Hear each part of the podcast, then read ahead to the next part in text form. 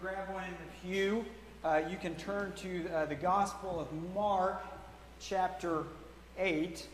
And uh, I want to tell you about when I was in college.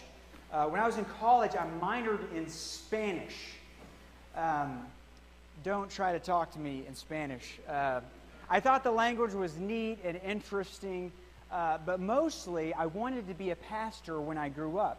And everyone told me, uh, look, you need to do something for like marketable skills, okay? Because you may not get a full time gig in this pastoring stuff. And so I thought, well, maybe this is kind of interesting to me, and maybe I can study in Spanish, and that'll make me more marketable in the marketplace if I'm bilingual, or maybe I'll make more money than I would have in another job if I was bilingual. Uh, and so in college, I minored in Spanish. I studied overseas a lot in Spanish speaking countries. Uh, and eventually, I did actually get to the point where I could, I could t- if, you would, if you would repeat everything you said at least once, I could have a conversation with you in Spanish, okay? Um, it was great. Um, but you know what? Uh, not one time have I ever like gotten a job because I could speak Spanish, right? I've never made one extra dollar in my entire life for working so hard to learn how to speak Spanish. In fact, uh, when I became a missionary in Romania, we were missionaries in Romania for two years. Um, I, I was trying to learn Romania, Romanian, and Romanian is like very, they're both Latin languages, very similar to Spanish. And I just, I got to the point where I just had to push all the Spanish out of my brain because it kept messing me up. So I just like intentionally forgot all my Spanish. Um, and so, so uh, I don't speak any Spanish anymore. Uh, and, uh, you know, guess what? Not one time ever have I ever had any issue finding a full time job in ministry.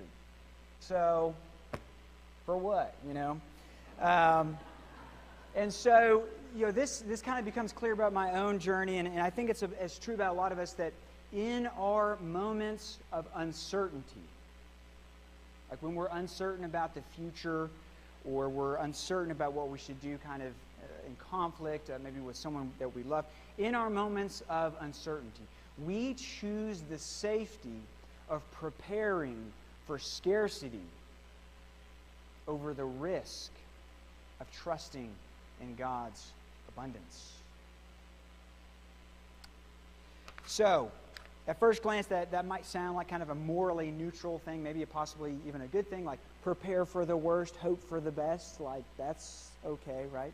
Maybe not a bad thing. But remember the college student who wasted lots and lots of time and money trying to earn this Spanish thing all for nothing all to solve a problem that didn't even exist. I mean, when I was a young man, like, there were lots of people around me who were getting full time jobs in ministry, right? And uh, as time goes on, that will become even more and more of a, a thing that's it's hard to find pastors. So the problem is this that a scarcity mindset it ends up wasting resources and draining joy. Okay? The belief that the future is going to be scarce, the belief that resources are scarce, the belief that love and belonging is conditional and frail and therefore scarce, a scarcity mindset, whatever it is, it ends up wasting resources and draining joy. And this morning I want to show you exactly how Jesus feels about this, okay? About what he sees you and I doing when we choose to prepare for uh, uh, uh, scarcity instead of trusting in God's abundance. All right? Uh, so, uh, you know how sometimes people, they, they kind of lose their temper about something. Have you ever seen that happen? Um, all right? They kind of just like fly off the handle. Uh, they finally just really chew someone out, right? Because um, they just can't take it anymore. Uh, okay, well, one time Jesus did that, and he was, he was uh, respectful about it, but he did that. And I want to tell you that story, and it, it comes from, from Mark chapter 8. And uh, as the story goes in Mark's gospel, uh, Jesus fed 5,000 people with almost no food around. Okay, I don't know if you remember that story when Jesus fed the 5,000 out in the desert with almost no food, all right? And then, after that, Jesus again fed 4,000 people with almost no food around. I mean, he did this two times, all right? Chef Boyardee Jesus. He had this real knack for creating lots of food when there was nothing around, all right? So, now the disciples are in a boat, all right? And um, they're traveling across the lake in their boat with Jesus. And, and, and Jesus makes this passing comment about the yeast of the Pharisees and of Herod. All right? He just, he just makes this comment. He says, Beware of the yeast. And, and really, Jesus is just talking about, like, uh, not letting this kind of religious nationalism, this conspiracy of religion and state coming together, don't let that infect your thinking like yeast. They, they had a different way of thinking about what yeast did, but He's just saying keep spirituality and, and government power separated. That's all Jesus was saying. But the disciples hear something totally different, all right? The disciples are so worried about not having enough, they're so worried about scarcity, all right, that without realizing, they make up a problem that they cannot solve. Oh man, Jesus said something about yeast. He must be thinking about bread. He must be hungry. Oh, we didn't pack enough bread. We can't feed everybody. Oh no, Jesus is going to be so angry. Oh no, what are we going to do? They start solving problems that didn't even exist. And Jesus hears them, and this is what Jesus says, okay? This is what Jesus thinks about his followers possessing a scarcity mindset. All right, starting in Mark chapter 8, verse 15. Be careful, Jesus warned them. Watch out for the yeast of the Pharisees and that of Herod. And they discussed this with one another and said, Is it because we have no bread? Aware of their discussion, Jesus asked them, Why are you talking about having no bread? Do you still not see or understand? Are your hearts hardened? Do you have eyes but fail to see, and ears but fail to hear? And don't you remember? When I broke the five lo- loaves for the 5,000, how many basketfuls of pieces did you pick up after that? Leftovers. And the disciples are like, ah, 12. And when I broke the seven loaves for the 4,000, how many basketfuls of leftovers did you pick up? Seven. He said to them, Do you still not understand. I mean, you can hear Jesus just lecturing his disciples, right? Jesus is incredulous. He cannot believe their lack of trust. He cannot believe how easily they have forgotten how he fed the 4,000 when there was almost nothing to feed them with. He cannot believe how easily they have forgotten how he fed the 5,000 before that with almost nothing in front of them. He cannot believe how we you know, plan for the future, thinking there will be no bread. He cannot believe how we form our decisions, okay, uh, based on what we lack or what we think we lack, instead of what is possible through trust. I mean, this scarcity mentality, this focus on what is not there or what might not be there, okay? it causes the disciples to worry about a problem that literally doesn't even exist. Jesus didn't even ask for bread to eat. He just made this passing comment about the yeast of religious nationalism. And this is what a scarcity mindset does to your brain. It causes you to start addressing problems that don't even exist. It causes you to do all this stuff to learn Spanish because you think it will save you from going hungry one day. The scarcity mindset requires no trust in God or anyone else, does it? Okay, it's this big self reliance thing. But a scarcity mindset ends up wasting resources and draining joy. Okay?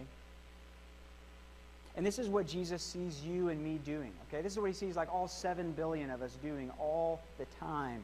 And he wants to pull out his hair over it working up a sweat to solve problems that don't even exist. because you cannot trust in the abundance God has for you right there, okay? You're walking through life with this upside down smile, missing out on so much joy in your home and in your life because you're so fixated. Your vision is so tunneled in, okay, on preparing for the worst case scenario. You're so primed for trouble that even when there isn't trouble, you think there's trouble. Even when Jesus isn't asking for a sandwich, you leap to the conclusion that he is. And it's time to freak out because you don't have any sandwich stuff. You see what your anxious mind wants you to see. You pay attention to the details that you want to pay attention to. A scarcity mindset, it can waste resources and drain your joy. And you can hear the exasperation in Jesus' voice, can't you? I mean, how many, t- how many questions does he ask right there? Because your heavenly Father, his desire for your life is to live a life full of joy. A life that can experience joy in all of the things, okay? Just mundane chores around the house, driving around town, joy in all of just the mundane things of life. Joy even in those moments, those seasons of your life that are marked by sorrow and sadness, even then. So, what is driving Jesus up the wall on this boat that doesn't have a wall in it is that Jesus knows this really, really big theological truth about your life, okay? And if you just knew it, if you just believed it, if you would just trust it, it would make things so much better for you and all the people that got to live with you. You want to know what the truth is? No one, no one does. No, okay. God has abundance for you in every time and place. That's it. God has abundance for you in every time and place. Jesus is in this boat. He's giving these disciples this really, really good advice for their life. He's saying, look, the, the people around you are saying that religion and state, Judaism and government, they should like come together because that way religious people can use uh, power to assert their own moral values onto other people and have a more religious society. But beware of that thinking. Don't let it get into your thinking because actually that's a really, really destructive path. And Jesus was right about that. That's a good point, Jesus. And it's too bad the disciples missed it. The disciples cannot hear Jesus' wisdom. They miss out on something really good, some really important wisdom for their life because they're so locked into a scarcity mindset, this fear that there isn't enough. They cannot hear, they cannot think, they cannot see, and they send themselves on a wild goose chase to fix a problem that doesn't exist. And they miss out on God's abundance right there. So the message is this trust in God's abundance right where you are, my friends.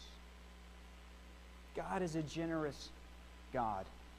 Our Creator is a generous Creator who has created a world abundant with goodness. And so, time and time again, the people who believe uh, in a brighter and bigger future, the people who take some risk on pursuing the higher thing in, their mo- in the moments of their days, the people who believe in pursuing higher things in their relationships, higher things in their careers, P- those people who are trusting that God is going to provide every step of the way, and even when things are you know, deep down in the valley of the shadow of death, they have the trust to see abundance and blessing and grace right there. Trust in God's abundance right where you are.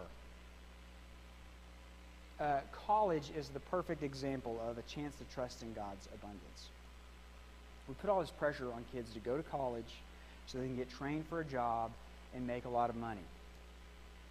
But that's wrong. Because young people need to pursue whatever they're curious about. So someone might not be curious about anything at all in college. Maybe trade school is a better fit for them because that's what's interesting to them, right? And someone might need to go to college and, you know, maybe something like business or finance is like interesting to them, but maybe that's not interesting to them and they need to study something like Chinese art or something random like that. Whatever it is, if you just pursue whatever is interesting to you, eventually you're going to find a way to integrate that into a career. Okay? If you, fi- if you find those things are interesting and you're passionate about them, eventually God is going to use that in a really unique and powerful way in this world. I think that the way of Jesus for college students and their parents and their teachers is this trust in God's abundance and set them free to be curious. Okay? So I minored in Spanish, all right? But at the same time, I studied English and theology and New Testament Greek and psychology and music, all right? Uh, I graduated. They gave me this diploma, this piece of paper. said, oh, it's just a poo poo platter of all the things. That's what you studied. All right? And, you know, I'm like reading novels and poetry and studying you know, psychologists and music and all these. And those random things informed my ministry as a pastor way more than studying Spanish ever did. Trust in God's abundance and be free to follow your curiosity. Set your kids free, set your students free to be curious. When you feel uncertain, trust in God's abundance. Okay? It's not just college or disciples on a pontoon boat forgot to pack a lunch. Think about your family life with this, with this message, all right? How are you going to show up for your spouse or your kids or your parents or your family? Okay?